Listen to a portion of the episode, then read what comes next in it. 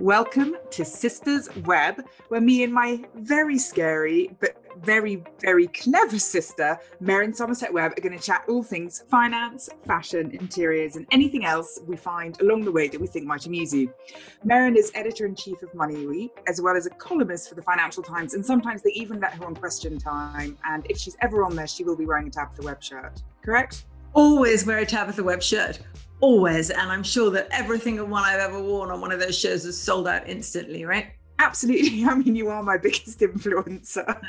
and I also wear them. I do a show every year at the Edinburgh Festival, which of course will not be happening this year, no. uh, which is based on, I do it in uh, Adam Smith's old house. So it's based on um, his books, Wealth of Nations and Moral Sentiments. And obviously, that's a very uh, uh capitalist driven thing. But highbrow. Market orientated, not highbrow, but very markets orientated. And so when I do that, I wear one of your shirts every day. And to try and satisfy everyone, I try as often as I can to wear one of the ones that you've made with little pussy bows yeah. so that I can channel Margaret Thatcher. Not so that you can say I'm wearing a pussy bow. No, for all the capitalists in the audience, but also, you know, for, for the liberals in the audience, look, look nice too. Okay, good. Well, that, that's great to know. Um, and the most annoying thing about you that grates on me the most is that you're nearly always right. So you've spent your entire life uh, reprimanding me about things, lecturing me about things, telling me that mm-hmm, you're right mm-hmm. and I'm wrong. No, no, I never say you're wrong. I never say you're wrong. I just say I'm right, and you, you extrapolate the rest.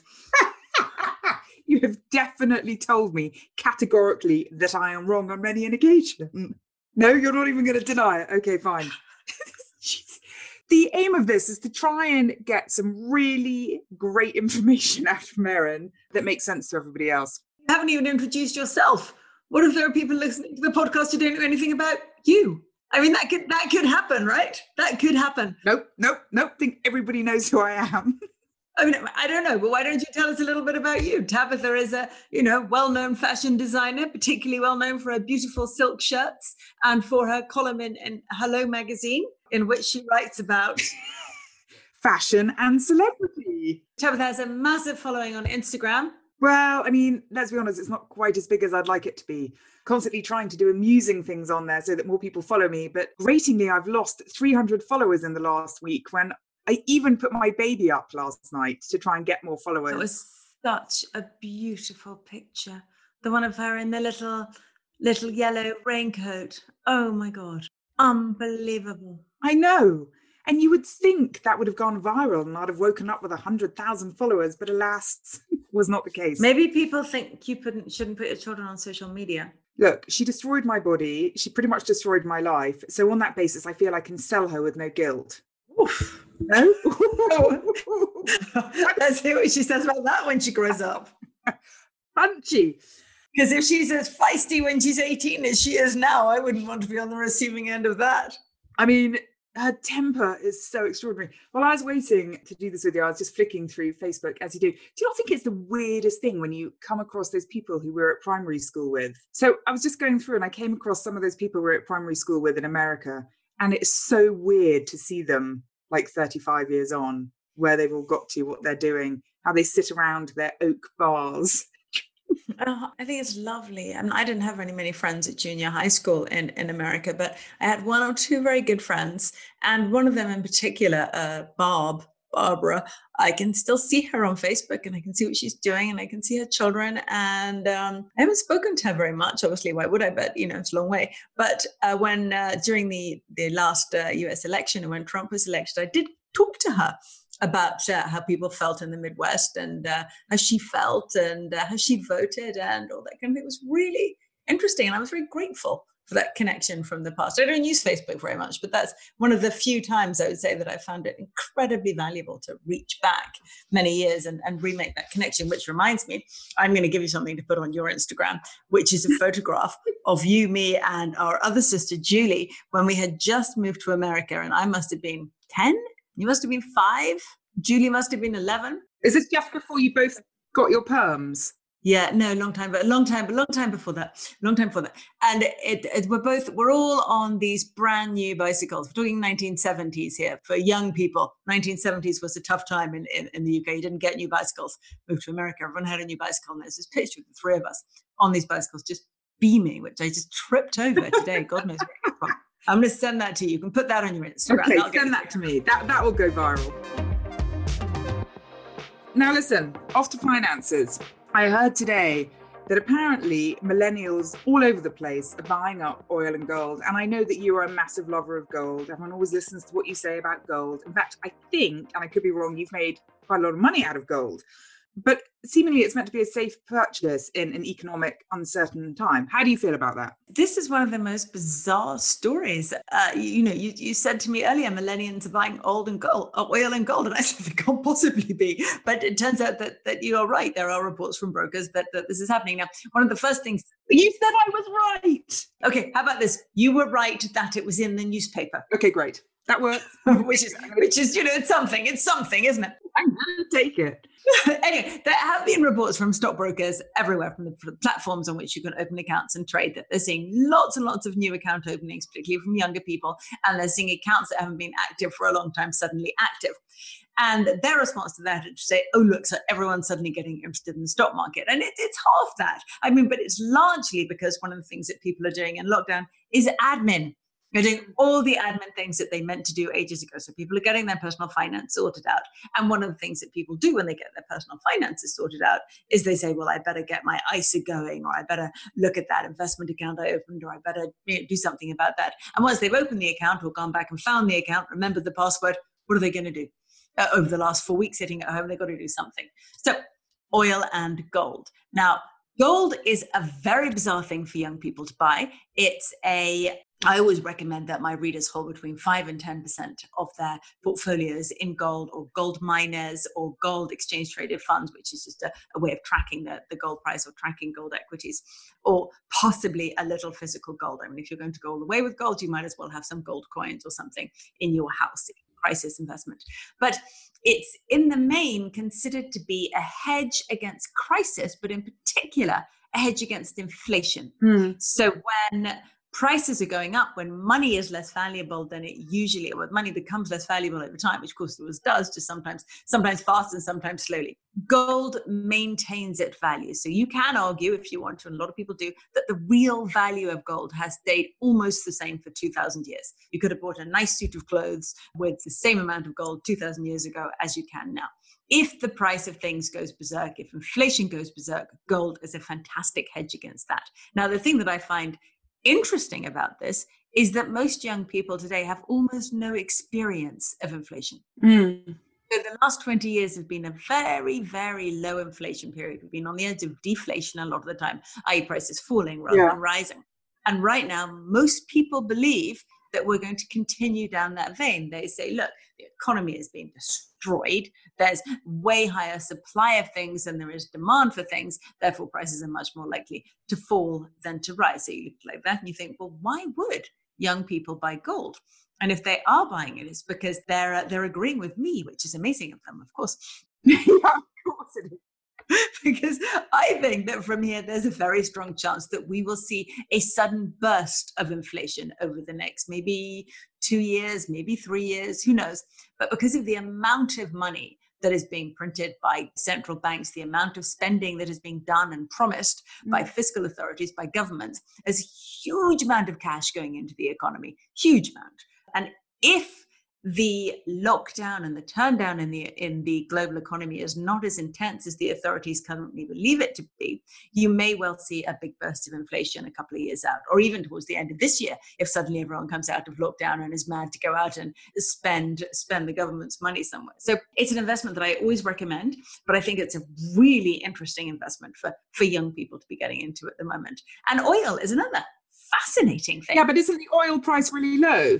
Oil price is extremely low. and there was a there was a which is obvious, right? So you know, what do you what do you need oil for? Driving, flying, etc. Um, and at the moment, nobody is flying. Almost no one is flying, except for, of course, the several thousand people who arrive in the UK every day with no quarantining or testing. And the really rich people who get in their private jets. And the really rich people in their private jets. And of course, uh, you know, you need oil to, to fuel your super yacht as well. But in the main, you don't yeah. need much of it. Very few people driving, not much traveling. So the main things that we use oil for are no longer required. So there's been a huge drop off in demand for oil. There hasn't been the same drop off in supply of oil. So oil is still pumping people aren't buying. So the oil price is, is very low. There was uh, also great excitement um, a while ago when the oil price looked like it had gone negative. So, you know, uh, the idea was that uh, the, the price of oil is negative. You could be paid, paid to take it away.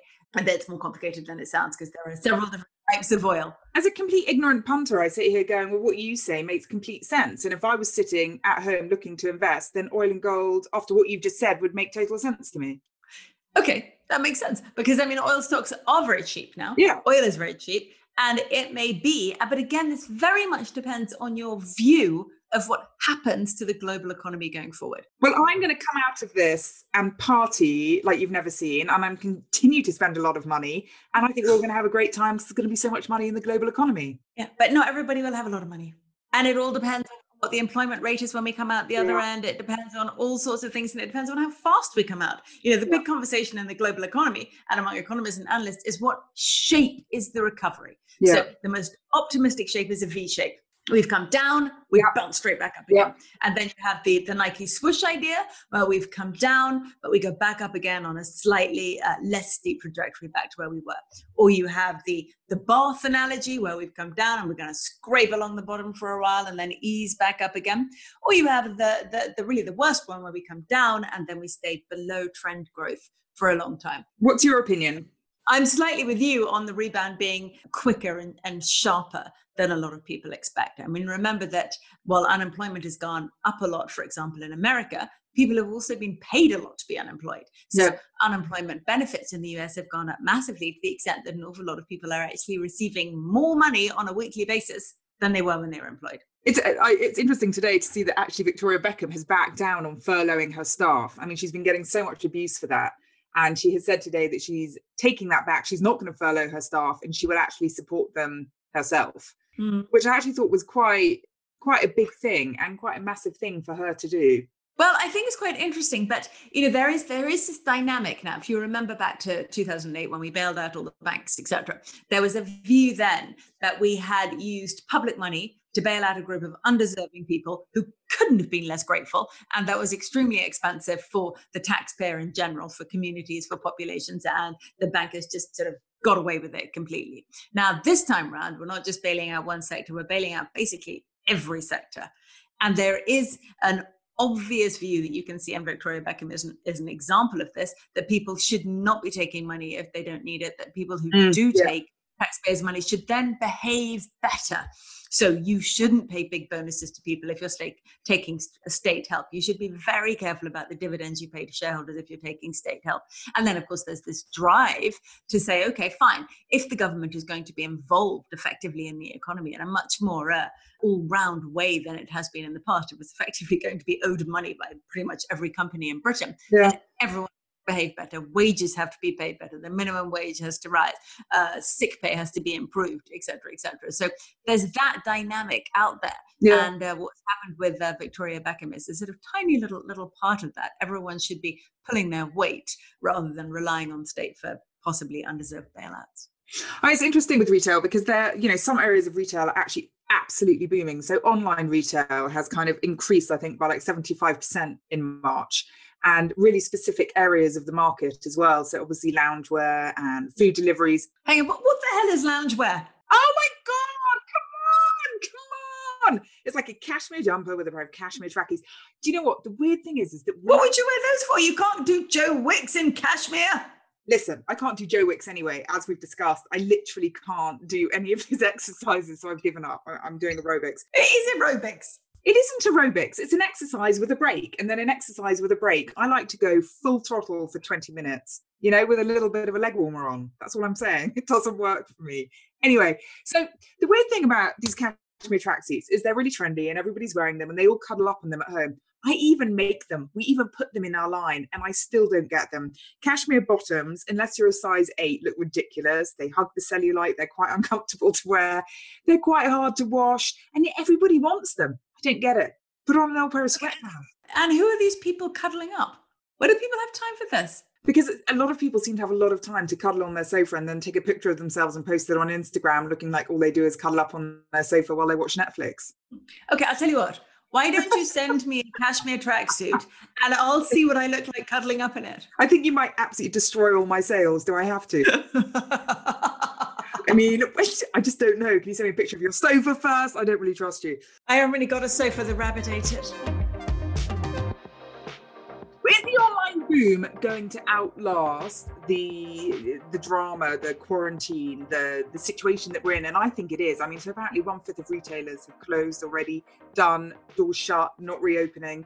You know, I only do online retail, and uh, for me, I you know I'm doing well. Like I haven't seen a, a bad effect on the business. So it's really interesting that people are sitting home. But you you had a shop for a while. You had a shop for a while. did, Would yeah. you never have a shop again? No, I honestly wouldn't because not that I'm saying we expect global pandemics, but for everybody sitting in my position right now with a retail shop hanging over them, they're really in the shit. You know, so many brands I know are not going to survive this, but we've kept our overheads so low and we're just doing online sales and uh, it's a good business model. No, it is, but you know, this, this comes back to the uh, earlier conversation about bailouts. You know, the future is all about resilience. How can you create a, a company that is resilient in a crisis? And we've Mhm. had a decade where people haven't thought about that. Debt has been cheap and easy. Uh, you know, growth has been slow but okay, and people haven't stopped to think about what happens uh, when you hit a mega crisis. Not not much in the way of cash piles, not much in the way of flexible business models, etc. So, you know, that is a thing that, that people will think about from here. So you may see people with uh, businesses with many fewer retail, physical retail destinations, but those destinations perhaps with more flexible terms around them. So the people possibly you should be worrying about here are the landlords. Yeah, I agree. I mean, quite frankly, I think all we really need is John Lewis to reopen.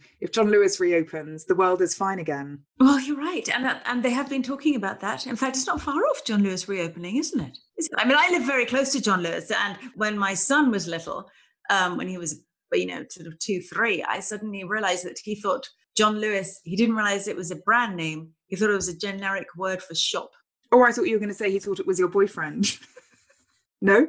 No, we're an old-fashioned family. I don't think anyone suspects me of having a boyfriend. It's always the quiet ones, Merryn. It's always the ones we least expect. So the other booming industry is gambling, and you've turned into a proper gambler since lockdown, haven't you? Well, I mean, yes.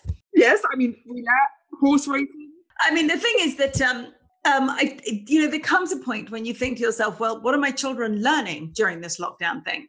You know, we, we're both working, my husband and I, and we're both working full time at our various uh, bits of desk space in the house, and the children are doing their their online learning with the school or or Or not. looking at TikTok, one or the other. I'm not sure. And in the evenings, I think to myself, well, I can't really teach them any of anything of academic use, but you know what? I can teach them to play poker, Yeah.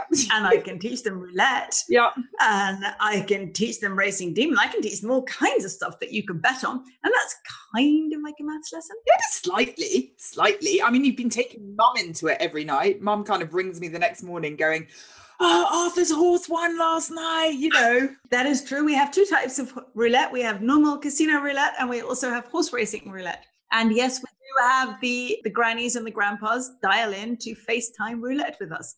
But online gambling, is, is this a thing? Has it really, really boomed? Is this like a Yeah, I mean anything that that, people can do at home when they're bored has boomed, and and this is this is one of those things. I mean, are you not online gambling? No, I'm not actually. but I might start tonight. Now, listen, if you're offered a mortgage holiday but you don't actually need one, should you take it? No, you shouldn't. I mean, the thing about a mortgage holiday is that if you need one, you should definitely take it because um, that just means you get the three months without having to pay a mortgage, gives you a little bit of breathing space. But it doesn't go away. Those Okay. payments are still there. They get added onto the debt. They roll up the interest and they're there at the end. Now, this is not a great big deal in the great scheme of things, three months on your mortgage at the end of the term. Uh, but if you don't need to do it, why would you do that?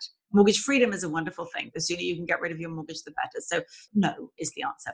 Um, although I suspect that your answer is still yes, because you take a three months mortgage holiday, then you can spend more money at the end of lockdown. But that's not my advice to most people. actually, I've become quite grown up. So grown up that I'm even sitting here going, I know I have asked you this before, but is now the time I should put money into my ISA? And I know you're going to say, what's in my ISA? But if it's just kind of slightly high risk stocks and shares ISA, would now be the time to put my money in. Okay, you are moving along big time because last time we had this ISA conversation, you didn't appear to know that an ISA was a wrapper into which you put stuff. You seemed to think it was a thing in itself. So, for those listeners who are a bit like Tabitha, an ISA is not a thing in itself. It is not an investment in itself. It is a wrapper. Yeah. So, think of it like um, a box that you take to a storage company. The box itself is not the thing, the stuff you put in the box is the thing. And so an ISA is a tax efficient wrapper into which you can put almost any kind of investment. So it's like it's like getting a box from Net-a-Porter and inside it is a really beautiful Armani dress. Yeah, or a really crap oil stock. okay.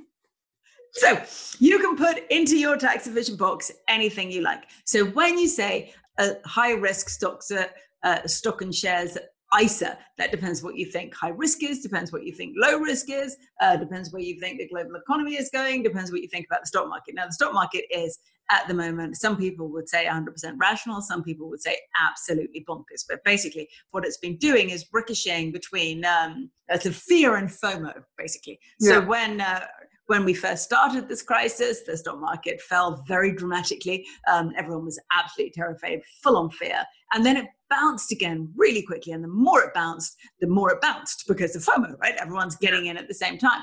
And that's where you are now. You are at, you're in the FOMO stage. I am. I'm like, shit, should I have done it? So my husband did it a few weeks ago, and I'm like, shit, shit, shit, have I missed it? What do I do now? Or do I wait because it's okay. down again? So now, and now there's a lot of people who are saying there's going to be a retesting of the lows. So we're going to go back down to where we were before to see if we go any lower and see what happens. But you know, you then you have to ask the people who are predicting a fall to the low, is that because they're terrified of what's going to happen next in the global economy? Or is it because they really, really hope that it goes back to another low so they get another chance to buy in at the bottom? Yeah. Basically, from here, the answer is no one has any idea. Any idea at all. An awful lot of stocks are even more expensive now than they were before this crisis began which is you know absurd in itself. But what's happening here is that central banks around the world are chucking money at this problem. They are throwing money into the economy. The stimulus is absolutely amazing. In the US, it's around 12% of GDP. Here, it's around 8% of GDP. Across the globe, you're talking 4% plus of GDP. The amount of new money being thrown into economies, thrown into markets is absolutely vast. So, what you've got here is basically a battle a battle between between the impulse of the market to say, "Whoa, profits are falling, companies in a bit of trouble. This is a bit orkies. The market isn't worth quite what it was before," and the flood of stimulus coming from public authorities, which is basically saying we can hold this market up. Yeah. So basically, no one knows.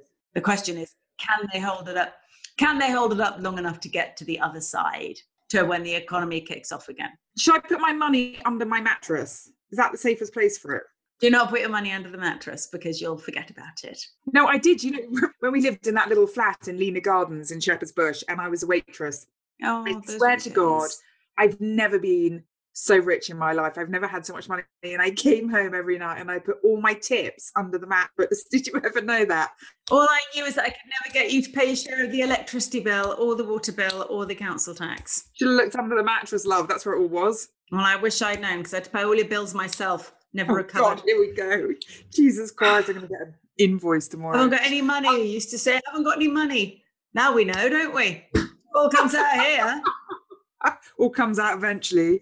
So what you need to do, Tabitha, what yeah. you need to do is make sure that you. I mean, do you even do you have an ISA account? Where is your ISA account? I actually do. I actually Where? do. Yeah. Where? Through some people, they do it for me, and I send them the money, and then they tell me which account to put it in. They might not even be real. like, is it a platform? Is it called Interactive Investor? Hargreaves Lansdown? No. AJ Bell? No. This could go on for a really long time. When you send the money, yeah, do you choose what you buy? No, no, no, no, no, no, no, no, no, no. That would be insane.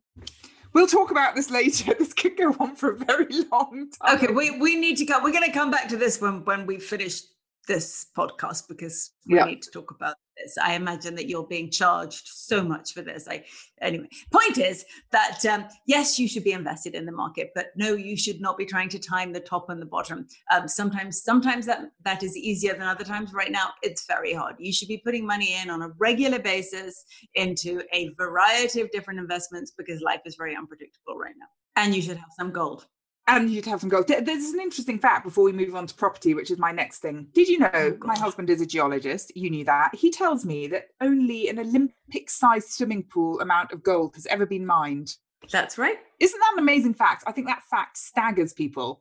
And I pull it out at a dinner party when I'm trying to impress a bloke or, you know, trying to look clever. They never believe me. Mm. No, it's it's a. This is why people love it so much. It's very very limited supply. Yeah. It holds its value, and there's a limited amount of it. That makes it just about the only thing in the world. And cryptocurrency people can can get in touch later, but makes it currently just about the only thing in the world that we can consider to be real money, real money maintains its value. Now, property. Obviously, you always have a lot of opinions on property. You you know, I was thinking very much about buying a place in Florida. So interestingly, I was speaking to my friends in Florida last week who run law firms that basically go in and get the properties when people default on their mortgages. So they said to me, if I wait 220 days from now, that is when most people will default on their mortgages in the States. So if in 220 days. Fascinating. Why 220 days? 180 days is what they're given to try and pay their uh-huh. mortgage. And then after the 180 mm-hmm. days, it's up to the landlord. And then they'll normally get another 30 to 50 days. Up to the landlord, up to the mortgage company. Mortgage company, sorry, yes. Thought that was quite interesting. So what you're asking is, is it going to be a property crash? Can I get something very cheaply, right? Yeah, slightly in, in America, but also in the UK. I mean, I'm yeah. actually um, reading something today saying that in the UK, they think property prices outside of London are going to rise because if so many people are working from home, and everything's going to change and people want more space that people are going to be desperate to get out of the inner cities and actually mm-hmm. prices fall in london and prices rise out of london and i thought that was quite an interesting take on it mm, that was entirely entirely possible entirely possible. I mean you know there's a lot of talk about will there be an actual crash yeah. post virus you know right now there's no information there's no data. The market is completely frozen no one buying no one selling. So the transactions that you do see they're not normal they're they're not typical transactions. We have no data that are just telling us anything at the moment. But for there to be a crash you need a couple of things to happen. So you need a very high level a rate of unemployment and you need interest rates to begin to rise. Now interest rates are unlikely to rise in the short term. Also, you've got an awful lot of people on fixed rates. And of course, mortgage lenders are being asked to be very generous forbearance is the name of the game. So they're being asked to be as generous as they possibly can with people. Everyone's got a mortgage holiday at the moment, so everyone should come out the other end without any particular troubles paying their mortgage. Yeah. So it comes down to how high do you expect unemployment to be and how much do you expect that to impact, which brings us back to where we began. Your V, your Nike, your both, whatever. But I think we can, guess can probably be that prices overall coming out the other end will be at best stagnant if people have trouble getting new mortgages, say, for example, lots of companies have gone bust and the banks are having trouble uh, coming up with new credit, so they're unwilling to lend against houses, you may find there's a limited amount of mortgage credit at the other end of this, and that would make it difficult for people to move, to upgrade, to buy new houses, etc. But I do agree with you that there is an excellent chance that we might see London prices flat falling and we may see prices outside at a distance to cities that in the past wouldn't have been reasonable to commute to. But if you now know that you're only going to commute twice a week or maybe yeah. once a week because home working is going to become uh, much more prevalent than it was before, then you're prepared to go further. So whereas in the past you might have been able to cope with a 40 minute commute or a one hour commute, now you can probably say, well, do you know if I'm going to do that once a week? It could be two hours, it could be two and a half hours. Yeah. So yes, those places just a little bit further from the main cities, from say uh, London, Edinburgh, whatever, should be better than any inner city places. Coastal towns. Who doesn't like to look at the sea? I know. Who doesn't want to live in Cornwall? I'd love I that. so miss the sea. Oh, God, it's amazing. So, I mean, as we sit here today and we'll look back on this first show, how do you see this all looking at the end? Where are we going to come out? How different is our world going to be? Because you have said before you don't necessarily think it is going to be that different on the end, and that a lot of us will just go back to life how it was. Hmm. I, I still think that you know there's a great, great incentive at a time like this for everyone to start talking about how things will be different. And when they talk about what will be different, they're not really talking about what they rationally think will happen. They tend to be thinking about what they want to happen. Mm. So you hear a lot about, you know, after the crisis, uh, wealth will be more fairly distributed lives will be better, things will change, sick pay will go up, uh, we'll be more equal, wealth will be more fairly distributed, we'll all work from home, we'll uh, we'll be closer to our families, we'll we'll care more about the little things in life, we'll care less about possessions. And I was reading today about how after this, millennials aren't going to be, or young people aren't going to be so interested in paying for experiences anymore because experiences have become devalued. Uh, no one wants to travel, no one wants to be in large groups, uh, etc. And they'll buy more stuff again.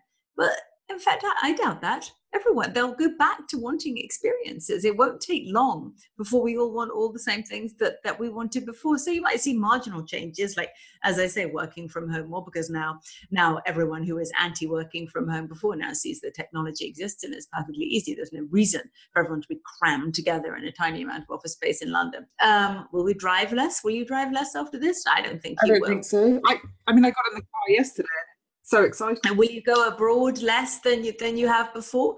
Um, I doubt you'll want to. You may find that it's a lot more expensive because if you have to social distance on planes for a couple of years, then uh, you know the price for a ticket is going to go up substantially. But it's not going to change what you want to do. So I'm I'm I'm very wary of this idea that the future is very different. Remember, this is very short term. You know, it's only been what has it been now? Five weeks for us here in the UK.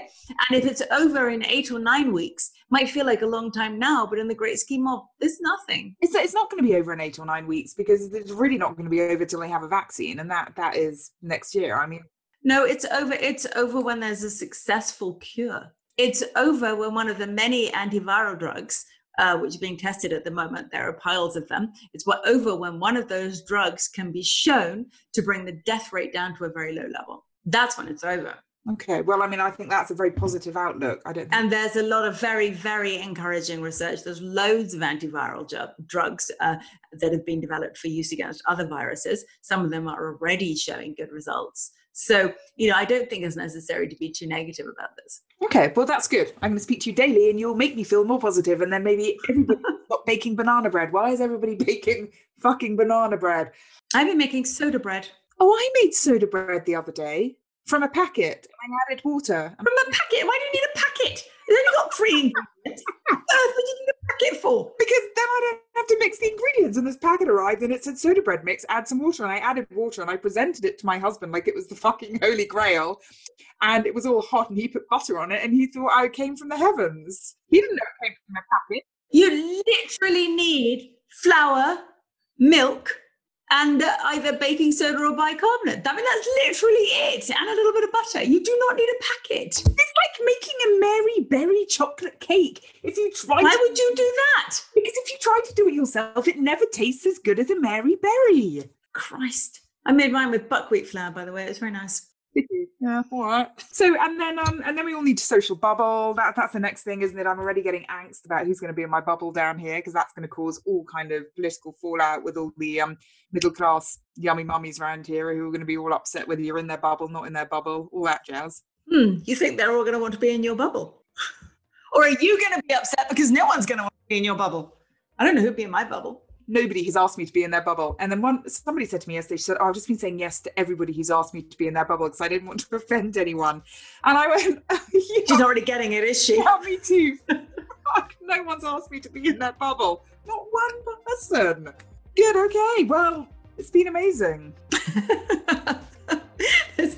I think I did too much of the talking. Next time, I think we need to talk more about fashion and wallpaper and stuff. Yeah, I know. I'll give you lots of hints next time on how you should be zhuzhing up your house during quarantine.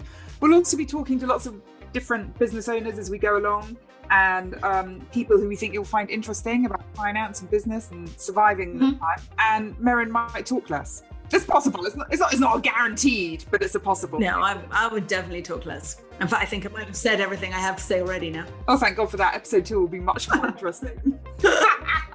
Until next Goodbye, time. Tabitha. Thank you.